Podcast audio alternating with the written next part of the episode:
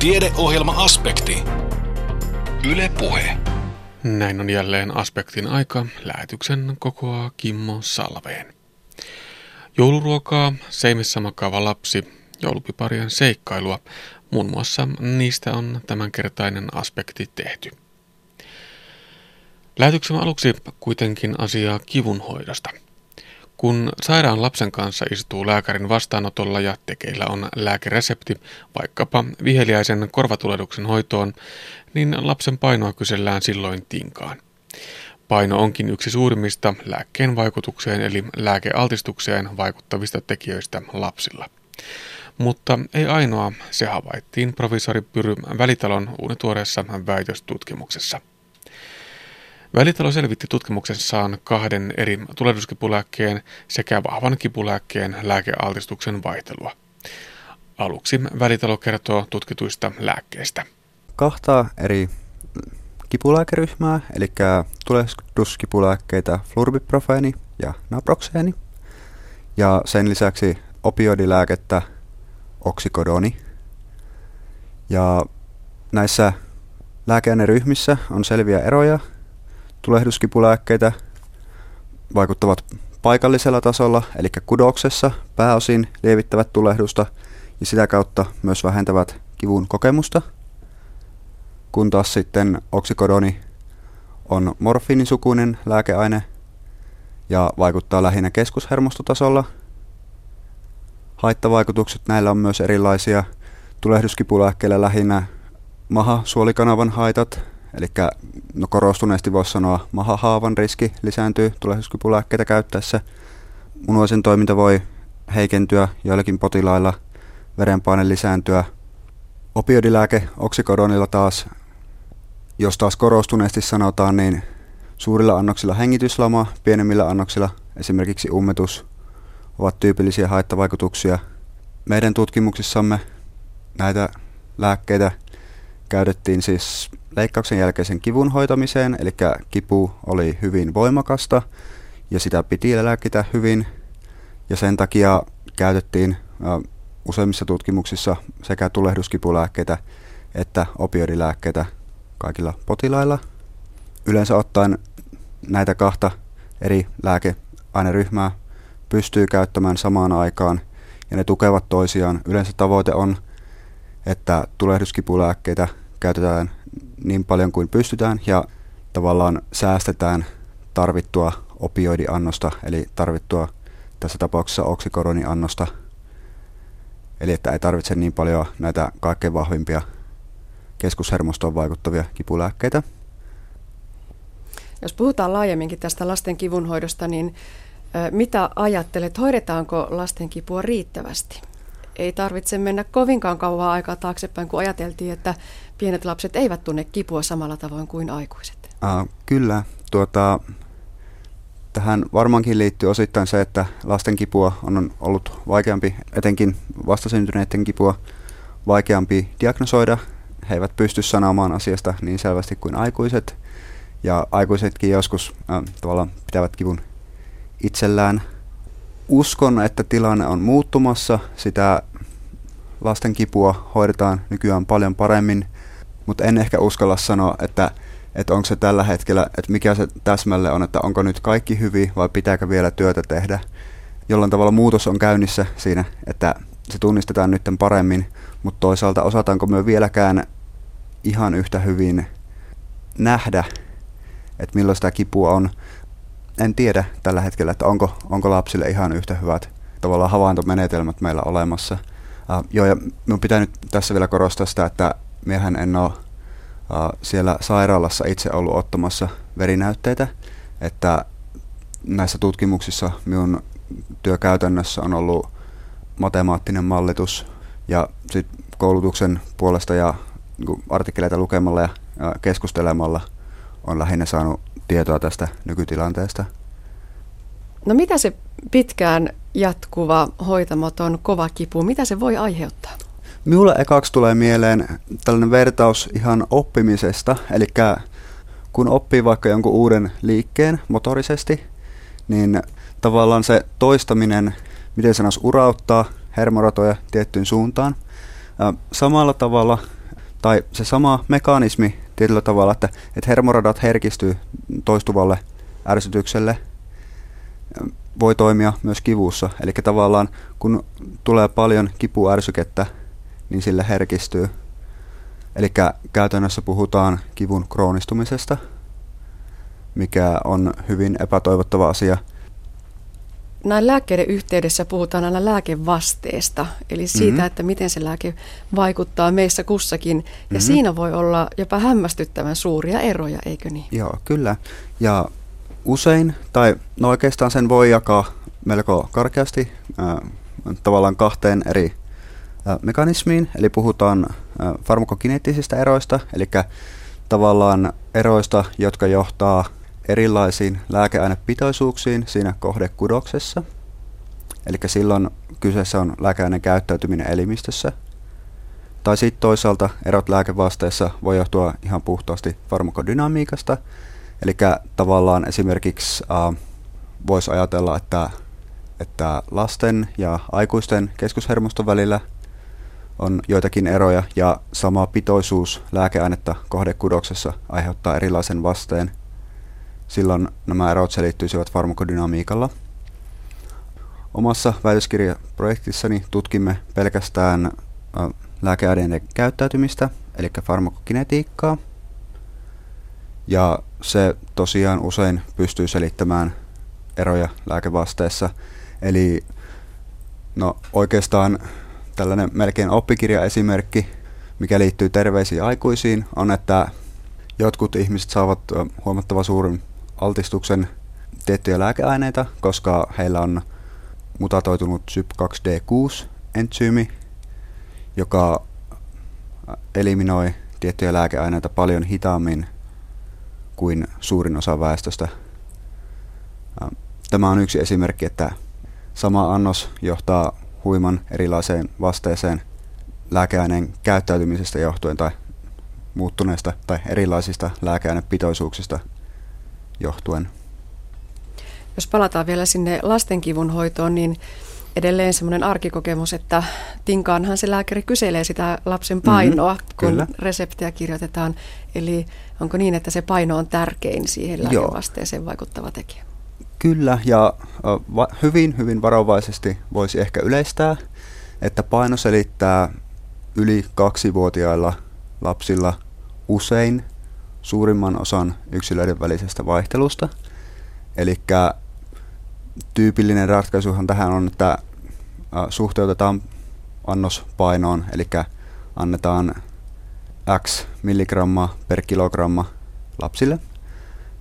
Ja tässä väitöskirjatyössä havaittiin, että se toimii hyvin yli puolen vuoden ikäisille lapsille tulehduskipulääkkeellä naproxeeni ja flurbiprofeeni. Ja luultavasti, jos meillä olisi ollut aivan vastasyntyneitä lapsia, niin silloin me oltaisiin huomattu, että myös ikä vaikuttaa. Ja oksikodonille, eli tälle vahvalle morfiinisukuiselle lääkeaineelle, sille havaittiin, että raskausajan ikä ja syntymän jälkeinen ikä yhdessä vaikuttavat merkittävästi myös tämän lääkeaineen puhdistumaan, eli kehon kykyyn eliminoida sitä lääkeainetta. Noin täysiaikaisen syntymän hetkellä havaittiin, että iästä riippuva maturaatio, siis puhdistuman tai eliminaatiokyvyn kypsyminen, oli noin puolessa välissä ja se kehittyi todella nopeasti ensimmäisen puolen elinvuoden aikana. Eli jos meillä esimerkiksi olisi ollut vain yli, puoli, yli kuuden kuukauden ikäisiä lapsia, niin silloin me todennäköisesti oltaisiin sanottu, että ainoastaan paino toimii selittävänä tekijänä. Se, minkä takia ikä vaikuttaa kaikkein nuorimmilla lapsilla, on, että vaikka, vaikka koko on edelleen ä, merkittävin ero, niin myös esimerkiksi maksan entsyymit ovat vasta kypsymässä tai ne ei vielä toimi samalla teholla kuin aikuiset. Vaikka, vaikka maksa olisi suurin piirtein samankokoinen ä, suhteessa painoon, niin, niin se ei toimi täysin samalla tavalla kuin aikuisilla. No entä sitten sillä janan toisessa päässä havaitsitte, että iäkkäillä tämä sama oksikodoniannos niin aikaan saa suuremman lääkealtistuksen kuin nuorilla aikuisilla. Eli mm. ihan oppikirjasta tai, tai mm. tuota, tällaisesta ohjekirjasta ei voi yksi yhteen sitä annostusta katsoa? Um, kyllä. Tuota, no yleisesti tiedetään, että, että vanhuksilla myös uh, maksan toiminta on keskimäärin hiukan heikompaa kuin nuorilla aikuisilla ja samaten munuaisen toiminta keskimäärin heikompaa kuin nuorilla aikuisilla. Ja näistä voisi karkeasti päätellä, että varmaankin myös kehon kyky eliminoida lääkeainetta on heikompi kuin nuorilla aikuisilla, mutta tietenkään emme tiedä ennen kuin asia on tutkittu tällä erityisryhmällä, että kuinka paljon se on heikompaa.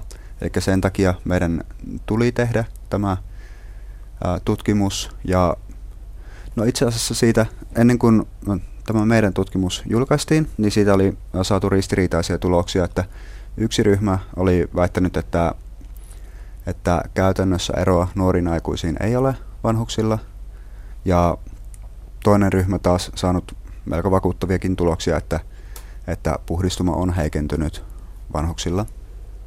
Ja meidän tuloksemme tukevat tätä jälkimmäistä ryhmää, joka väitti, että, että puhdistuma on heikentynyt vanhuksilla.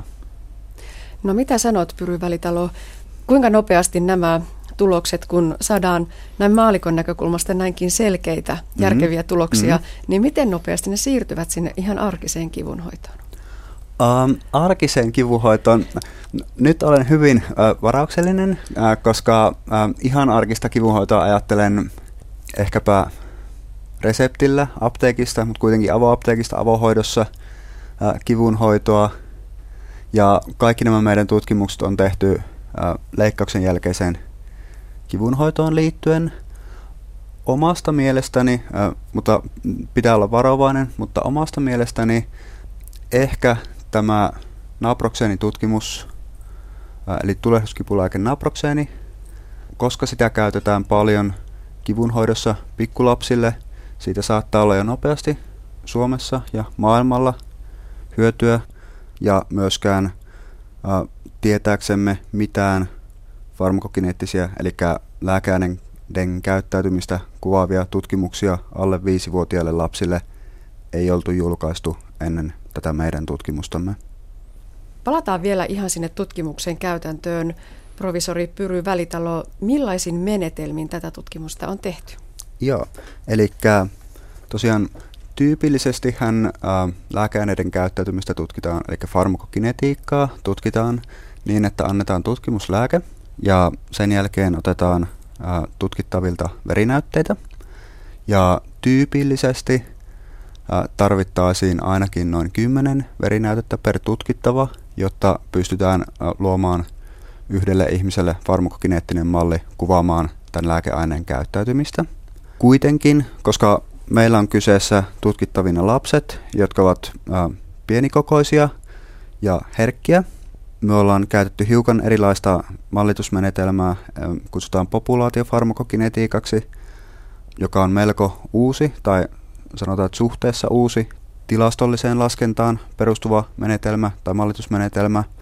Siinä ei ole tarvis ottaa yhdeltä tutkittavalta niin paljon verinäytteitä, kun vastaavasti tutkittavien kokonaismäärä ja verinäytteiden kokonaismäärä on tarpeeksi suuri. Ja tämä on meille hyvin tärkeää, koska vanhemmat tietysti ovat luottaneet meihin paljon – antaessaan luvan sisällyttää lapsensa näihin lääketutkimuksiin ja siihen, että otetaan ylimääräisiä verinäytteitä. Ja meille on hyvin tärkeää, että me ollaan sen luottamuksen arvoisia. Toinen ehkä, minkä tahtoisin mainita, niin ähm, olemme nyt ähm, ottamassa käyttöön tällaista optimal design tai optimaalista koesuunnittelua, eli äh, pyritään äh, alustavien ennakko avulla optimoimaan jo etukäteen se koesuunnitelma niin, että se pystyy vastaamaan tutkimuskysymykseen, mutta toisaalta turhaa altistusta tutkimuksen aiheuttamalle rasitukselle ei tule potilaille, eli verinäytteitä otetaan tarpeeksi, että saadaan vastattua siihen tutkimuskysymykseen, mutta ei kuitenkaan liikaa. Jokainen verinäyte, joka otetaan, on arvokas ja tärkeä näin totesi provisori Pyrymä Välitalo. Hänen väitötutkimuksensa tarkastettiin Itä-Suomen yliopistossa marraskuun lopulla. Toimittajana edellä oli Anne Heikkinen. Ruoalla on paljon merkitystä mielelle ja fyysisellekin hyvinvoinnille. Piipahdin tapaamassa Savonia ammattikorkeakoulun ruokatuotannon lehtori Sinikka Määttälää, joka päätti pyöräyttää mantelisen ja marjaisan ruispelttileivän. Määttälä patistelee ihmisiä metsiin keräämään suomalaisia luonnontuotteita ja hyvinvointia monessakin mielessä. Miten tuo terveys ja nämä valinnat näkyvät omassa elämässä? Olen kyllä pitkällä ajalla niin kun miettinyt tätä omaa ruokavaliota ja omasta mielestäni aika hyvin toteutan niitä ajatuksia, mitä pidän tärkeinä. Aamu alkaa aina tuoreilla marjoilla ja jonkinlaisella puurolla, viljasekoituksella.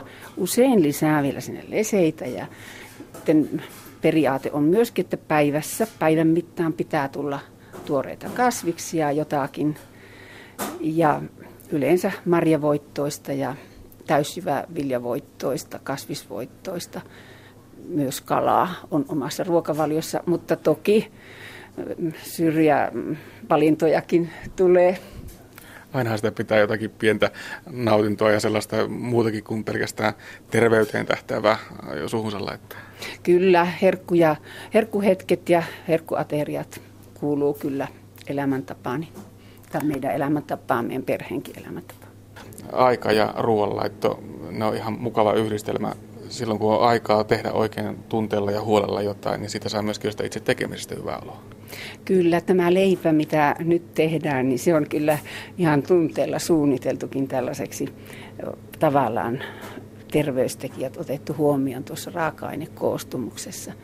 Yleensäkin kun ruokaa suunnitellaan, niin raaka-aineethan ne määrää sitä mitä ter, minkälaisia terveysvaikutuksia ruoalla sitten loppujen lopuksi on. Ja tietysti myöskin valmistustapaa vaikuttaa. Mikä tämän leivän tarina on? Tämän leivän tarina on nyt ennen joulua. Mietin, että mikä olisi niin kuin vähän erilainen. On aina kiva äh, kehittää, tehdä jotain sellaista ruokaa, mitä ei juuri samanlaisena ole aikaisemmin maistanut, tehnyt ja tähän leipään nyt sitten, nyt kun on täysyvä vilja on tärkeä, pitää saada kuituja, niin tässä on täysyvä viljaa, spelttiä, ruisjauhoja. Ja sitten marjat ovat tärkeitä eri muodoissaan, kuivatut jauheet ja koko, tuoreet marjat kaikki. Mutta tässä nyt on kuivattuja karpaloita. Ja sitten myöskin pähkinät ja siemenet, mantelit, on todettu terveysvaikutteisiksi, niin tähän olen valinnut kuorittuja kokonaisia manteleita. Ja taikinan nesteeksi maitoa tai piimää, rasvatonta, sieltä tulee kalsiumia ja valkuaista myöskin. Ja tällä tavalla niin leivän tämä lopullinen ravintoainekoostumus pitäisi olla ainakin aika hyvä hyvän alustamisen tietysti taikina vaatii, koska siinä on näitä täysjyvä jauhoja, eli lisätään hiivan jälkeen sitten vähän makeutta, hunajaa tai siirappia tai ruskeaa sokeria ja suolaa sopivasti. Leipä, leivässä kuitenkin jonkin verran on hyvä olla suolaa. Ja jauhot alustetaan hyvin. Vähän vehnäjauhoja olen myöskin tuohon käyttänyt ja käytän, että siihen saadaan hyvä sitko, mutta koneella kun taikina alustetaan, niin siihen kyllä, tai tehdään taikinaa, niin kyllä se hyvä sitko saadaan tällä tavalla, vaikka on aika paljon täysjyvää jauhoja tuossa. No niin, siinä oli siis tämä, nämä raaka-aineet. Laitetaan tästä leipä tulemaan. Lasketaan hiiva. Hiivan pitää liueta ensin tuonne taikinaa ja sitten lisätään muut aineet. Se, mikä tässä on tietysti silmiinpistävää tässä leivässä, niin on se, että tänne tulee todellakin noita manteleita, mutta sitten kuivattuja karpaloita ja marjoja. Marjathan on tietysti raakana aika raikkaita, mutta, mutta tuota, miten ne leivässä toimii? Se on tosi mukava yhdistelmä sitten vielä jos siihen laitetaan rasvaa vähän päälle, niin se mukavasti se happamuus ja on se sitten vaikka kevyt levitettä niin, tai voita, kuka sitten mitäkin käyttää, mutta kohtuullisesti joka tapauksessa pitäisi käyttää, niin se antaa kivan vivahteen tuo marja siellä sen levitteen kanssa. Ja toisaalta marjoja voi yhdistää niin moniin ruokiin, että harvoin jaksaa marjoja syödä sellaisenaan, että ne kaikissa leivonnassa, monenlaisissa taikinoissa voi olla marjoja, marjajauheita, mutta tietysti sitten marjoja käytetään, niin kuin marjojen lisäksi on mukava ja nopea vaihtoehto saada jukurtista, rahkasta, pienen kermalisäyksen kanssa hyviä kostukkeita, kastikkeita marjoille, niin jolloin ne on niin kuin mehu, tavallaan niin kuin makuyhdistelmä on parempi tai täyteläisempi. Ja tietysti myöskin kaikki marjajuomat maitotuotteiden kanssa tehosekoottimessa tehtynä on helppoja ja nopeita. Ja päivittäisenä marjaruokana omasta mielestäni yksi suomalaisten hienous on ihan kiisseli, jos se tehdään sillä tavalla, että siinä on vähintään saman verran kuin on nestettä, niin marjoja, mutta mielellään vaikka puoli toista tai vaikka kaksi kertaa marjoja se kiisselipohjan määrä. Ja kiisseli suurustetaan ensin ja sitten vasta lisätään marjat, jolloin niiden C-vitamiini säilyy. Ja marjoista saadaan paljon flavonoideja, joilla on merkitystä sitten elimistön terveydelle. Tuolla kun metsissä liikkuu, niin sieltä saa ihan omanlaista mielivirkeyttä sieltäkin siinä vaiheessa, kun niitä marjoja ja vaikkapa sieniä sieltä kerää ja sitten niitä voi ammentaa sieltä omaan ruokavalioon pitkin vuotta. Kyllä, kyllä se on ehdottomasti hyvinvointia. Se kauniit maisemat esimerkiksi täällä Kuopion ympäristössä, kun saa rinteeltä poimia marjoja ja katsilla maisemia samalla ja, ja tulee liikuntaa ja, ja saa raitista ilmaa ja sitten samalla tätä fyysistä, fyysistä ja henkistä terveyttä myöskin muuten kuin pelkästään marjojen ravintoaineiden osalta sitten läpi vuoden. Nyt kun taikinaan on lisätty hiiva ja makeutta ja vähän suolaa, lisätään nämä jauhot ja alustetaan ne hyvin. Ja lisätään sitten loppuvaiheessa tässä, kun tämä taikina, taikina jauhot ovat hyvin sitoutuneet tuonne nesteeseen, niin lisätään sitten nämä kokonaiset marjat ja kuoritut mantelit. Ja annetaan taikinan sen jälkeen sitten kohota ja sitten leivotaan leiväksi. Laitanpa tämän taikinan nyt tänne koneeseen, niin saadaan hyvä rakenne siihen ja hyvä sitku pyörimään. Ja nyt se leipätaikinan tuossa, tuossa kohomassa. Marjoista puhuttiinkin jo tuossa, mutta, mutta Suomen luonnostahan löytyy hirvittävän paljon kaikkea muutakin kuin pelkästään marjoja ja sieniä, mitkä on nämä perinteiset tyypilliset sieltä talteenotettavat aineet.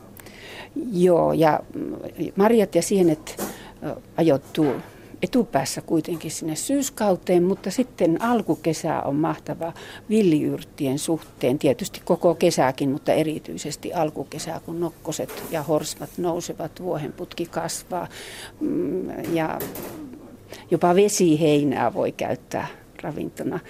Ja, ja sitten ketunleivät metsästä ja koivun lehtiä voi käyttää ja on hyvin paljon erilaisia raaka-aineita. Ehkä nokkonen on kuitenkin yksi varmaan tutuimpia, mutta luonnosta löytyy, löytyy todellakin paljon syötävää. Ja, ja ne, näitä voisi sanoa oikeastaan superfoodiksi. Niissä luonnon yrteissä, luonnon kasveissa on, on monissa todella hyvä ravintoainekoostumus, ravintotiheys että sitä ei tuota lähimetsää kaupassa välttämättä tarvitse lähteä superfoodia hakemaan tai verkkokaupasta kojimaria ostamaan. Ei missään tapauksessa, en kyllä suosittelisi. Suomessa meillä on niin puhdas luonto, että sieltä löytyy kyllä monenlaista syötävää ja tulee sitä monenlaista hyvinvointia samalla sitten, kun siellä luonnossa kulkee. Joo, eli näitä villiyrttejä voi käyttää lämpimiin ruokiin, mutta niistä voi nauttia myöskin salaattina. Esimerkiksi laittaa erilaisia villiyrtinlehtiä, esimerkiksi ketunleipää ja horsmanlehtä voi olla ja vuohenputkea, vähän ehkä sitä vesiheinääkin. Ja sitten siihen jotakin kasvisraastetta, porkkanaraastetta tai jotain muuta. Ja sitten näitä voi vielä mehustaa tai makuja voi täydentää käyttämällä vaikka hunajapahdettuja tai sokerihuurettuja siemeniä tai pähkinöitä, esimerkiksi auringonkukan siemeniä tai jotakin pähkinöitä, kasseopähkinöitä tai muita. Ne on toki tuontiruokaa, mutta kaikkea ei kuitenkaan meillä omavaraisesti aivan ole. Miten sitten tuo maku ja terveellisyys, onko ne välttämättä aina, aina ristiriitaisia asioita? Ei missään tapauksessa. Ei kyllähän terveellinen ruoka on maukasta. No tuo le- tämä tuleva leipä tässä on hyvä esimerkki, että siltä löytyy kyllä makuja. Päinvastoin voisi sanoa, että esimerkiksi valkoinen leipä, niin sehän on aivan tyhjää. Tai valkoiset viljatuotteet, niin ei niissä ole mitään makua verrattuna viljaan. Tai marjat, jotka on on terveellisiä. Joku tavallinen marjapuuro voi olla aivan loistava ruoka. Sitä voi vähän maustaa vaikka vaniljasokerilla ja sitten äh, päällysteeksi, jos ei kermaa, niin voi laittaa jonkun jukurtti kermavahdon tai tuorejuustokermavahdon sen puuron kanssa ja saa aivan juhlavan ruoan, muutama marja vielä koristeeksi, niin on kaunis annos esimerkiksi. Että kyllä terveellinen ruoka äh, on myöskin maistuvaa. Tuon puuroon liittyen tietysti, että siinäkin, siinäkään ei tarvita käyttää valkoisia mannaryynejä, että on olemassa myöskin tummat mannaryynit tai muita viljatuotteita. Ja esimerkiksi Graham jauhoista ja spelttijauhoista tehty maitopuuro niin on aivan verraton marjojen kanssa syötynä. Vanha kansa käyttää riisipuuroa, se on tietysti aika köyhää sellaisenaan, mutta sinnekin voi vaikka vähän ruislesettä laittaa, jos haluaa terveellisempää. Ja niitä marjoja. Ja niitä marjoja tietysti päälle. Niin ja tietysti meidän oma ohrapuuro keitettynä taikka sitten uunipuurona, niin se on aivan loistavaa ruokaa ja uskon, että nuoretkin sen tai osaavat arvostaa sitä ruokana. Nyt leipätaikina on mukavasti kohonnut, niin leivotaan tuosta puolen litran taikinasta saapi 2-3 leipää riippuen siitä, minkä kokoista leipää haluaa tehdä. Ja pyöräytellään vähän jauhoja ja pyöräytellään se tämmöiseksi sileäpintaiseksi leiväksi tässä. Ja nyt sitten sen jälkeen on tärkeää taas kohottaa tämä leipä hyvin ja sitten voidellaan munalla, että saadaan pysymään ne kokonaiset mantelit pinnalla. Ja pintaa voi laittaa niin paljon manteleita kuin raaskii laittaa ja haluaa laittaa niitä. Ja ne pysyvät nyt tuossa pinnalla. Tykkään laittaa niitä aika paljon tähän päälle. Joo, niitä tässä todellakin on. Tämä leipä on, on tota, ei nyt voi sanoa, että aivan peitetty, mutta, mutta kyllähän tämä ihan reilusti tässä on. Kyllä. Ja sitten äh, tämän jälkeen laitetaan se uuniin 200 astetta noin puolisen tuntia ja sitten sen jälkeen on hyvä laskea, kun pintaväri on hyvä, niin on hyvä laskea lämpöä tuonne 150 ja vielä joku 15 minuuttia sitten pidetään uunissa, niin leipä on sitten sisältäkin kypsä. Ja leivän kanssa sopisi hyvin kraavikalaa, mutta tässä minä ehdottaisin sellaista sitruunamarinoitua kalaa, jossa käytetään vain rypsiöljyä ja sitruunamehua ja vähän suolaa. Koska on sitruunamehua, ei tarvita paljon suolaa. Happo vähentää suolan tarvetta ja suola, suolaa pidetään kuitenkin epäterveellisenä runsaasti käytettynä. Ja sokeri pehmentää tuota kalan rakennetta ja sitten mausteeksi siihen voi laittaa pippuria ja vaikka runsaasti tilliäkin, jos niin tykkää. Ja tällaisessa seoksessa ohuet kalaviipaleet sitten saa olla muutaman tunnin ja sen jälkeen ovat valmiita käytettäväksi. Perunan tai leivän kanssa maistuvat parhaiten. Mutta tällaiselle vähän makeahkoja osia sisältävälle leivälle ne mukavasti myöskin sopii tällainen sitruunamarinoitu kala. Raaka-aineen valinnoilla voidaan vaikuttaa, vaikuttaa kestävään kehitykseen. Että todellakin marjat metsästä, sienet metsästä ja lähiruoka, kasvikset, niin niillä on, sillä tavalla voimme, voimme yksilöinä vaikuttaa kuitenkin ympäristöasioihin. Nyt ollaan tässä päästy tähän tärkeimpään vaiheeseen, eli, eli siihen leivän maisteluvaiheeseen. Laitetaan tuosta vähän, vähän voita tähän leivän päälle ja päästään tutkimaan, että miltä se oikeasti maistuu. Onpas, onpas. Ilmeisen hyvin onnistunut leipä, vai mitä Sinikka? Kyllä, ja tässä on myöskin ruoan aistittavaa laatua, jos ajatellaan, niin tässä on siemenet on tämmöisiä rapeita ja rakenteeltaan tämmöisiä kovia. Ja sitten on tuo pehmeä leipä ja sitten siellä on ne mukavasti tuntuvat marjat joukossa. Rakenteessa on erilaisia osia ja sitten tämä rapea kuori. Ja tuo manteli tuossa päällä, niin se käy yllättävän hyvin tähän. Joo, mantelit tuossa pinnassa ne antaa kyllä mukavasti semmoista suutuntumaa ja rapeutta, raksuvaa osaa ruokkaan. Eli kun ruoassa pitäisi olla kuitenkin aina niitä erilaisia suutuntumia. Sille jää pehmeä ja sitten taas kovia, rapisevia osia. Nyt tässä on kaikissa rauhassa ennätetty tosiaan tähän ruoanlaittoon, mutta tähän aikaan pitäisi ehkä kiinnittää muutenkin huomiota siinä vaiheessa, kun puhutaan ruoanlaitosta tai ylipäätään syömisestä. Joo, yhdessä oloa Suome, Suomessakin valitettavasti on suuntaus mennyt siihen, että ei perheet tahdo ehtiä ruokailla yhdessä. Että erittäin tärkeähän se on myöskin siihen nautintoon ja hyvään oloon, että ehditään ruokailla rauhassa – yhdessä olo merkitsee ja se sosiaalinen seurustelu merkitsee myöskin tähän hyvinvointiin ja yhdessä kokemiseen joka tapauksessa. Ja mikä se on mukavampaa, jos keittiössä vaan tilaa antaa periksi, niin se, että mennään koko porukalla vaikka kokkaamaan sinne ja vähän jaetaan niitä hommia, kellekään ei tule kovin suurta taakkaa ja, ja tekemistä yhdessä, niin mikä siinä? Se on tietysti tosi hieno asia, jos näin onnistutaan tekemään. Tässä leipomisessa on myöskin se etu, että koko koti tuoksuu sitten äh, uunista otetulle leivälle ja sitä tuoksua ei kyllä korvaa varmaan mikään ruokahalun herättäjänä. Et se on jo nautinto sinänsä. Jos luonto ja luonnon antimet ovatkin lähellä Määttälän sydäntä, hän näkee myös yhdessäololla niin ruokaa laittaessa kuin siitä nauttiessakin suuren merkityksen. Ruoalle tulee siis antaa aikaa.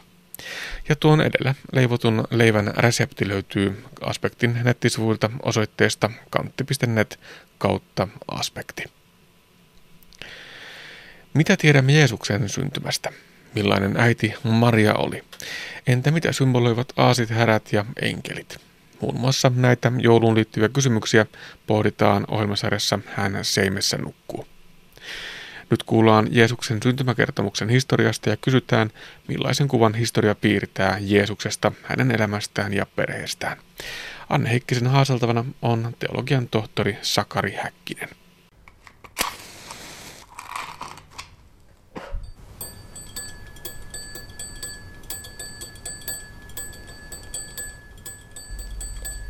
Teologian tohtori Sakari Häkkinen, te kuulutte tällaiseen kansainväliseen tutkijaryhmään, jonka tavoitteena on kartottaa historiallista Jeesusta.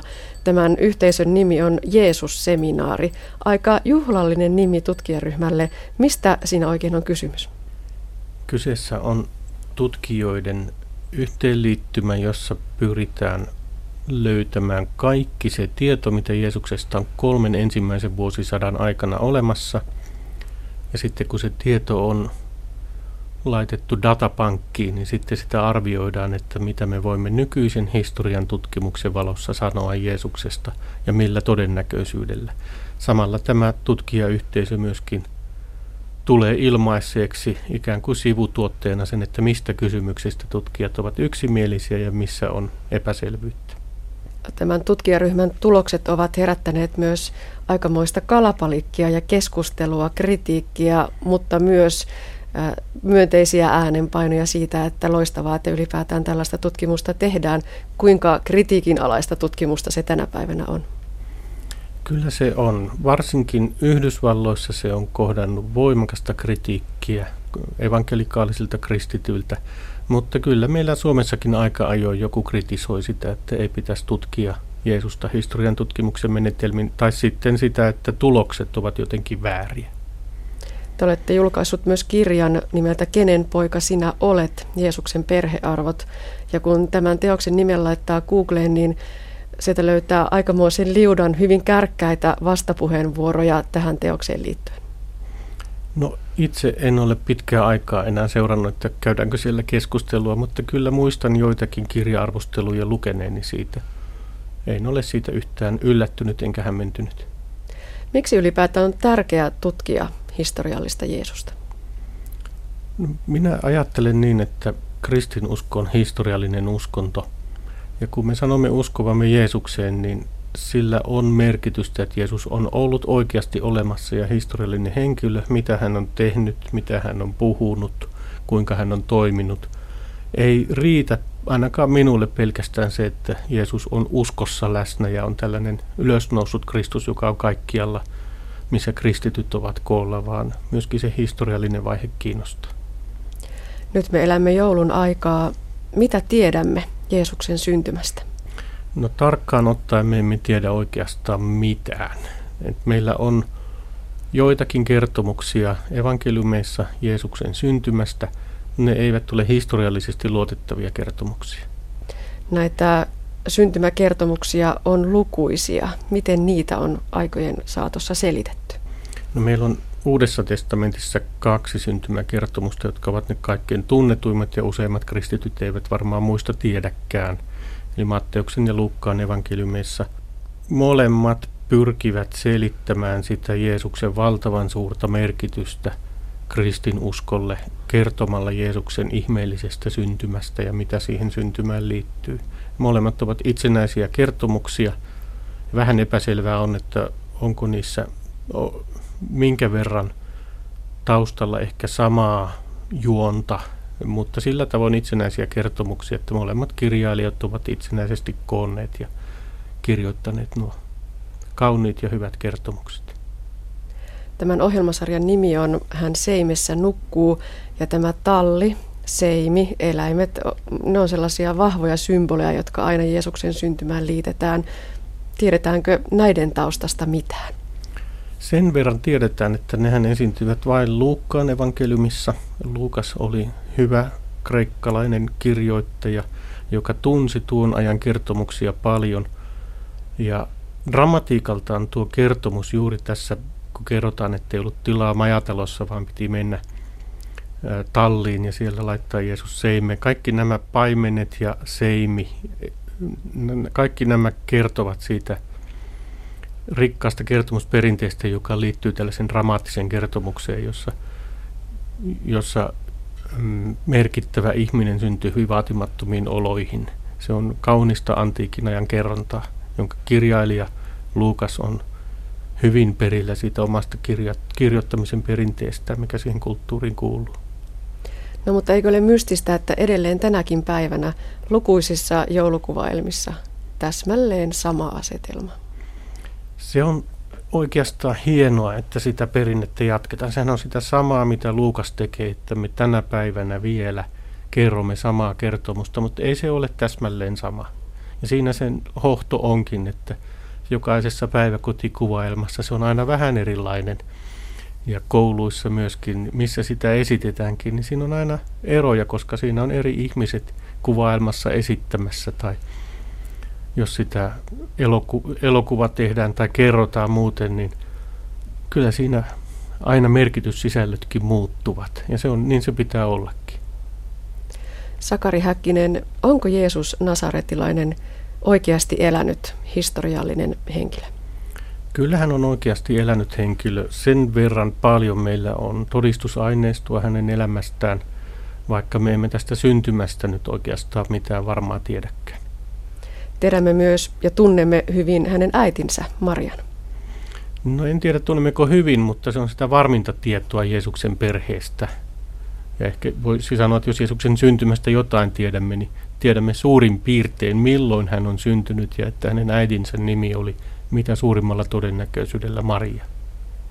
Mutta Mariankin liittyy suuria kertomuksia, suuria, suuria tunteita ja, ja tällaista tarinan kerrontaperinnettä tämä neitseestä syntyminen on, on kysymys, joka aina nostetaan esille.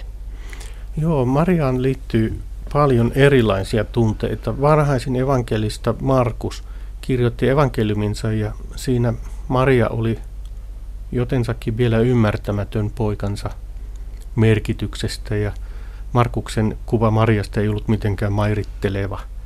Mutta sitten kun Matteus kirjoitti evankeliuminsa pari-kolme vuosikymmentä myöhemmin, Mariasta kerrotaan lähinnä se, että hän oli raskaana ennen kuin Joosef ja Maria olivat avioliitossa. Ja siinä oli jotakin häpeällistä, että lapsuuskertomus alkaa siitä, että Marian kohdalla kaikki ei ollutkaan kunnossa ja siltä ei ollut sitä, miltä se näytti. Ja Jumala kuitenkin toimi Marian kautta. Ja Luukas panee vielä paremmaksi, että Luukkaalle enkeli, Luukkaan evankeliumissa enkeli ilmestyy Marialle itselleen eikä hänen miehelleen Joosefille. Ja Luukkaan evankeliumi on se, jossa selvimmin puhutaan neitseistä syntymisestä ja jossa Mariasta alkaa jo tulla tämmöinen uskovaisten esikuva ja kunnioitettu kristitty, kaikkien kristittyjen äiti.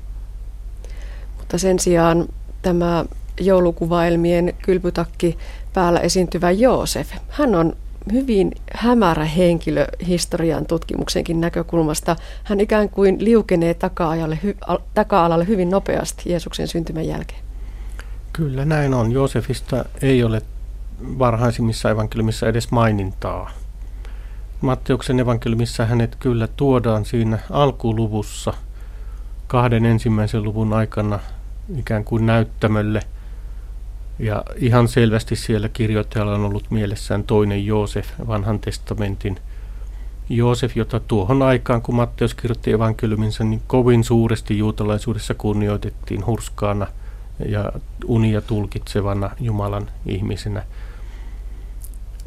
Siinä Joosef on suuremmassa roolissa kuin sitten oikeastaan kertaakaan myöhemmin koko Uudessa testamentissa, että sitten hänestä ei enää juuri puhuta. Ehkä jossakin on maininta – Luukkaan evankeliumissa ja Johanneksella, mutta ei mitään suurempaa roolia. No oliko Jeesus siis näin ollen isätön poika? No itse ajattelen, että me emme tiedä kuka oli Jeesuksen isä ja minusta vahvasti näyttää siltä, että hän oli isätön poika. Monet piirteet viittaavat siihen, että Joosef ei ollut hänen isänsä, vaan Joosef oli Matteuksen luoma isähahmo Jeesukselle on myös spekulaatioita tällaisesta sotilaasta, joka olisi ehkä voinut olla Jeesuksen isä. Miten totena pidät sitä? Ähm, sotilasta nimeltä Panthera. En pidä sitä yhtään todennäköisempänä kuin Joosefia tai oikeastaan muutakaan nimeä. Semmoisia herjoja kristityille äm, heitettiin, että Jeesus olisi ollut roomalaisen sotilaan avioton lapsi. Mahdotontahan se ei ole. Tiedämme myöskin sen, että Jeesuksen syntymän aikoihin roomalaiset sotilaat aika paljon tekivät hävitystä ja tuhoa juuri sillä alueella Galileassa, missä Jeesus sitten kasvoi. Ja kun roomalaiset sotilaat tuhosivat muun muassa Seforiksen kaupungin 6, 6 kilometriä Nasaretista, niin siihenkin aikaan naiset raiskattiin, miehet tapettiin tai vietiin orjiksi – täysin mahdotonta se ei ole, että Jeesuksen isä olisi ollut joku roomalainen, mutta se on kyllä spekulaatiota, että siitä en laske yhtään enemmän sen varaan kuin mihinkään muuhunkaan. Ylipäätään millainen perhe Jeesuksella oli? Se side äitiin oli aika löyhä, isä oli kadonnut taka-alalle. Voidaanko sanoa, että ystävät muodostivat Jeesuksen perheen? No, perhe oli tuohon aikaan muutenkin hyvin erilainen. Perhe oli suurperhe, johon kuului hyvin paljon väkeä. Niitä sisaruksia saattoi olla useamman äidin lapsia, eli me puhuisimme ehkä serkuksista. Ja yhdessä perheessä oli kymmeniä jäseniä. Ja sitä johti patriarkka. Jeesuksen perheen kohdalla näyttää siltä, että siellä tätä patriarkkaa ei ole – ne vähät maininnat perheestä kertovat siitä, että Jeesuksen äiti ja veljet, ehkä sisaret, olivat sitä lähintä perhettä, mutta Jeesus myös näyttää hylänneen tämän perheensä, lähteneen pois kotoa. Ehkä hän oli rakennustyömiehenä siellä Seforiksessa, jos tuo rakentajatieto pitää paikkansa Jeesuksen ammatista. Ja sitten hän oli kiertävä saarnaaja, julistaja, parantaja, profeetta – ihmeiden tekijä, joka ainakin puheissaan kovasti korosti sitä, että ei voi olla hänen seuraajansa, jos ei ole valmis jättämään perhettään, vihaamaan omaa perhettään, isänsä ja äitiänsä. Miten paljon luulette, että tämä isättömyys vaikutti Jeesuksen elämään? En ole psykologi, mutta silti kyllä houkuttelee ajatus siitä, että jos Jeesuksella ei ollut isää, niin se on varmaan vaikuttanut siihen, että hän löysi Jumalasta sen isän, joka tarjoaa kaikille niille, jotka ovat vailla isän tarjoamaa suojaa, tarjoaa sellaisen huolenpidon, minkä patriarkka voi tarjota. Ja se, että Jeesus ilmeisesti oli naimaton, saattaa hyvinkin johtua siitä, että Jeesus oli isätön, koska isättömät eivät päässeet naimisiin. Ajattelen, että Jeesuksen rukoukset, kun hän aina puhuu Jumalasta isänä, kun hän rukoilee Uudessa testamentissa, nousevat myöskin siitä uskosta, että Jumala on se orvoista, leskistä, köyhistä ja syrjäytyneistä huolehtiva Jumala, sellainen oikea isä. No entä onko meillä käsitystä siitä, että milloin historiallinen Jeesus itse oivalsi oman erityisyytensä? No siitä meillä ei ole oikeastaan mitään semmoista muuta tietoa kuin se, että Jeesus näyttää olleen Johannes Kastajan seuraaja tai opetuslapsi ja liikkuneen samoissa porukoissa, missä Johannes Kastaja aikanaan ennen häntä liikkui. Ja voi olla, että se sellainen itsetietoisuuden herääminen ajoittuu tuohon vaiheeseen, vaikka Jeesus tietysti selvästi poikkeaa Johannes Kastajan julistuksesta, niin siinä on silti paljon samaakin. Meillä on joitakin vanhoja kertomuksia siitä, miten Jeesus ihan pienenä poikana karkaa äidiltään temppeliin. Voiko näitä liittää vielä, vielä tähän ajatukseen omasta erityisyydestä? No ei voi liittää ainakaan historiallisessa mielessä. Tietysti niillä juuri on haluttu kuvata Jeesuksen erityisyyttä, mutta ne ovat enemmän hurskaa mielikuvituksen tuotetta. Ja kun näin sanon, niin en silti tarkoita, että ne olisi huonoja kertomuksia, vaan uskon, että Luukas on nimenomaan sillä kertomuksella, jossa Jeesus 12-vuotiaana katoaa vanhemmilta ja löytyy temppelistä puhumassa viisaita, niin Luukas on halunnut tällä kertomuksella osoittaa sen, että Jeesus on ollut hyvin tietoinen jo varhain omasta erityislaatuisuudestaan ja hänellä on ollut jumalallista viisautta jo silloin nuorena.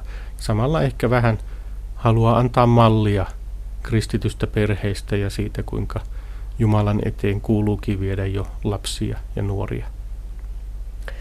Mutta näiden historiallisten teosten lähteiden valossa Jeesuksen elämä ei ole ollut kovin helppoa silloin siihen aikaan. Jos ajatellaan, että häntä pidettiin siis isättömänä, jopa porton poikana, sellainen ihminen, joka julistaa sanaa, niin se nähdään entistä enemmän häpeällisenä. Juuri näin sen me tiedämme myöskin melko varmasti historiasta, että Jeesus tunnettiin siitä, että hän liikkui näissä porukoissa, jotka olivat yhteiskunnassa kaikkein halveksituimpia. Hän oli köyhien parissa, sairaiden parissa, vammaisten kanssa, nimenomaan spitaalisten, jotka olivat yhteiskunnasta suljettuja. Jeesus ei heitäkään karttanut – tullimiehet eivät olleet köyhiä, mutta usein halveksittuja, koska olivat Rooman valtakunnan palveluksessa. Ja Jeesuksen seurueessa oli myöskin naisia ja vieläpä yksinäisiä naisia, mikä tuntuu aika omituiselta tuohon aikaan. Tiedämme sen, että Jeesus itse liikkui vähän osaisten parissa ja ajattelen, että luontevin selitys sille on, että hän itsekin oli hyvin vaatimattomista oloista peräisin.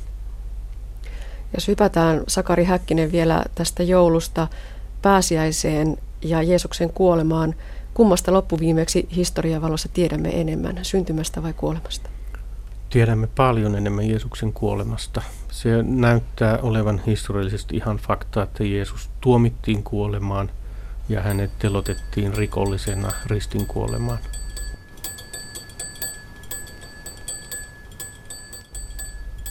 Jeesus-seminaari tutkii siis sitä historiallista Jeesusta ja näin maalikosta tuntuu, että aikamoista salapoliisityötä ja palapelin kasaamista se on millaisten aineistojen, millaisten lähteiden valossa tätä työtä tehdään. No se on salapoliisin työt ja palapelin kokoamista ja sellaisena äärimmäisen kiehtovaa. Suurimmat, tärkeimmät lähteet löytyvät ihan tutusti meidän raamatusta, Matteuksen, Markuksen ja Luukkaan evankeliumista. Johanneksen evankeliumissa ei ole paljon historiallisesti arvokasta tietoa. Näiden kolmen lisäksi on sitten Tuomaan evankeliumi, joka löytyi vasta 1900-luvulla. Ja siitä vielä pikkusen kiistellen, kuinka paljon siinä on historiallisesti uutta tietoa, mutta varmaan jotakin. Sitten on ihan muutamia yksittäisiä mainintoja näiden ulkopuolelta, jotka ovat historiallisesti arvokkaita.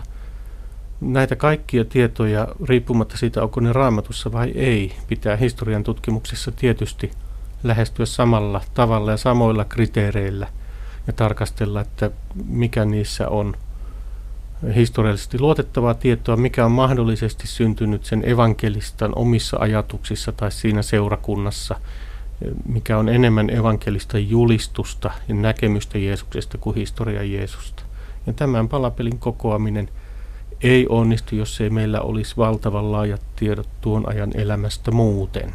Eli se tausta hahmottuu arkeologian ja kulttuuriantropologian ja monen eri tieteen alan yhteistyönä, että me tiedämme minkälaista oli elämä ensimmäisen vuosisadan Palestiinassa ja siitä lähtee, että siihen kuvioon Jeesuksen täytyy jotenkin sopia, mutta jotenkin hänen täytyy myöskin poiketa siitä tavallisen juutalaisen miehen hahmosta, että hän on jättänyt kuitenkin niin merkittävän jäljen maailman historiaan.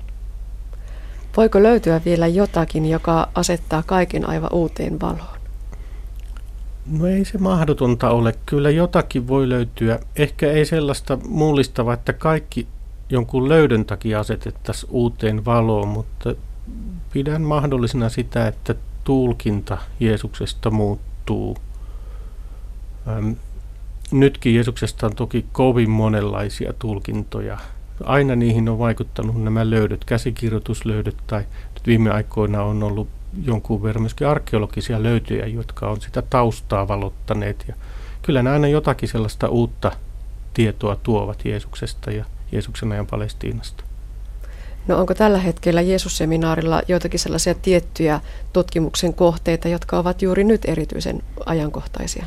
Sama tutkijajoukko on viime aikoina perehtynyt enemmän ähm, varhaisten kristittyjen elämään kuin Jeesukseen, ehkä johtuen siitä, että se Jeesusta koskeva data on jo pitkälti käsitelty, se aineisto koottu.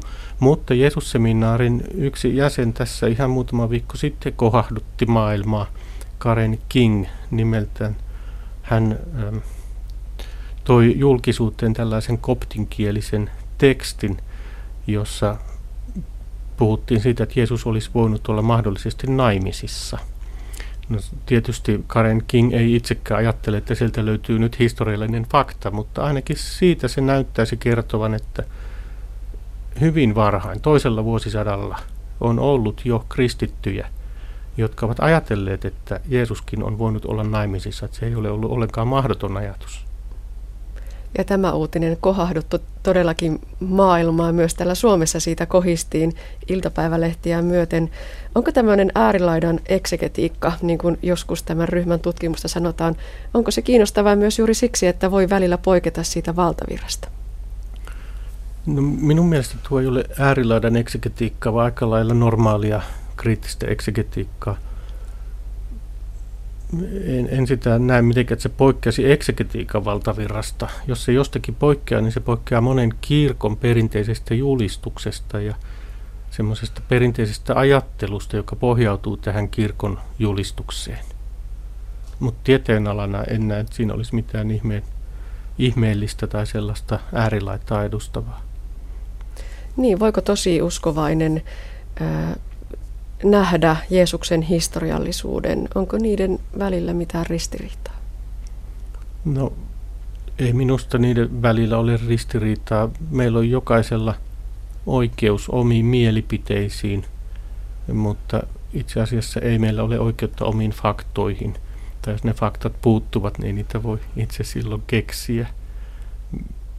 Minusta siinä on jännitettä, mutta se on hedelmällinen jännite – se antaa paljon. Itselleni ainakin se perehtyminen siihen inhimilliseen puoleen Jeesuksesta tämän tutkimuksen avulla, Jeesuksen ihmisenä, se mitä tutkimme, se on antanut todella paljon minulle ihmisenä.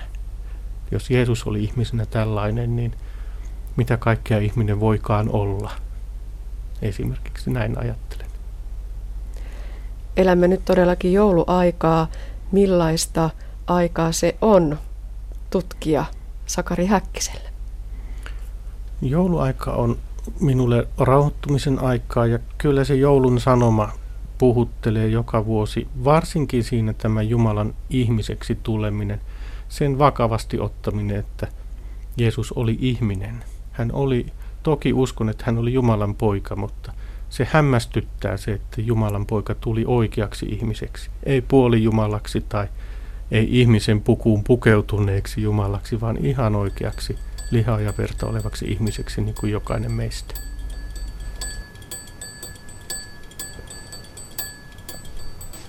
Näin totesi teologian tohtori Sakari Häkkinen. Viikon kuluttua jatketaan pohtimalla joulun symboliikkaa, mitä esimerkiksi aasi, härkä ja enkelit meille kertovat. Ohjelmasarja toimittaa Anne Heikkinen. Ja otetaan tähän lähetyksemme loppuun vielä pieni joulusatu.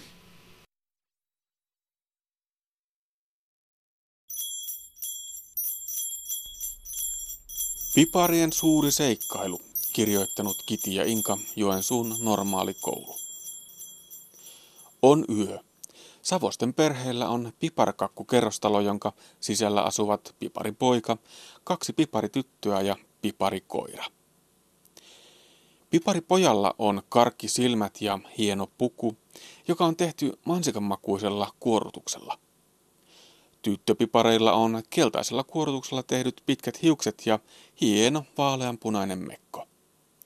Piparikoira on ruskea ja sillä on mustat lakritsissilmät. He elävät hienossa piparkakkukerrostalossa, jossa on neljä kerrosta. Piparkakkukerrostalon sisällä on piparkakkukoirankoppi ja piparkakkuhuonekaluja. Eräänä iltana Savosten ilkeä poika halusi syödä piparit ennen kuin hänen siskonsa ehtisivät olohuoneeseen. Ilkeä poika ei kuitenkaan ehtinyt syömään pipareita, koska äiti huusi, Nukkumaan! Keskiyöllä jouluaattona piparit heräsivät henkiin. Pipari poika laittaa piparikoiran kiinni hihnaan ja he lähtevät seikkailemaan. He menevät ovelle, mutta eivät yletä avaamaan ovea. Piparit yrittävät yhdessä avata ovea, mutta turhaan. Piparityttö huomaa avoimen ikkunan, mutta toinen piparitytöistä muistuttaa, ettei koira osaa kiivetä. Kannetaan se, sanoo piparipoika ja lähtee heti kantamaan koiraa. Kun he ovat ikkunalaudalla, he katsovat alas ja huomaavat, kuinka korkealla he ovat. Piparikoira huomaa kankaita ja narua ja menee näiden päälle makaamaan ja alkaa haukkua. Uff, uff. Piparit tekevät kankaista ja naruista korin, jolla he laskevat koiran alas. Kun piparikoira on alhaalla, he ottavat kankaan palaset ja liitelevät näiden avulla alas. Alas päästyään he kuitenkin huomaavat, että piparikoira on poissa. He huutelevat koiran perään ja kuulevat tämän ulvovan. Piparit huomaavat kolon maassa, hyppäävät koloon ja liukuvat pitkän matkan alas. Alhaalla on pitkä tunneli, jonka toisesta päästä heitä vastaan juoksee piparikoira. Piparikoira hyppää piparien päälle ja alkaa haukkumaan. Pipari poika laittaa pipari koiran jälleen hihnaan ja he lähtevät kaikki yhdessä kävelemään tunnelin päähän. Tunnelin seinässä lukee jotain. Toinen piparitytöistä osaa lukea tekstin, sillä se on piparikieltä ja vain piparit osaavat lukea sitä. Mitä siinä lukee, kysyy piparipoika. Käännä nuolta yksi kierros myötäpäivään ja sano taikasana. Taikasana on piparien valtakunta, tyttöpipari kertoo. Poikapipari kääntää nuolta ja sanoo taikasanan. Piparien valtakunta. Seinään avautui ovi. Piparit menivät sisälle ja lyösivät oven takaa satujen piparien valtakunnan vanhempansa ja sukulaisensa. Sen pituinen se. Edellä kuulun joulusadun olivat kirjoittaneet Kiti ja Inka Joensuun normaalikoulusta. Ja näin päättyy siis tämänkertainen aspekti. Lisää aiheestamme netissä osoitteessa kantti.net kautta aspekti.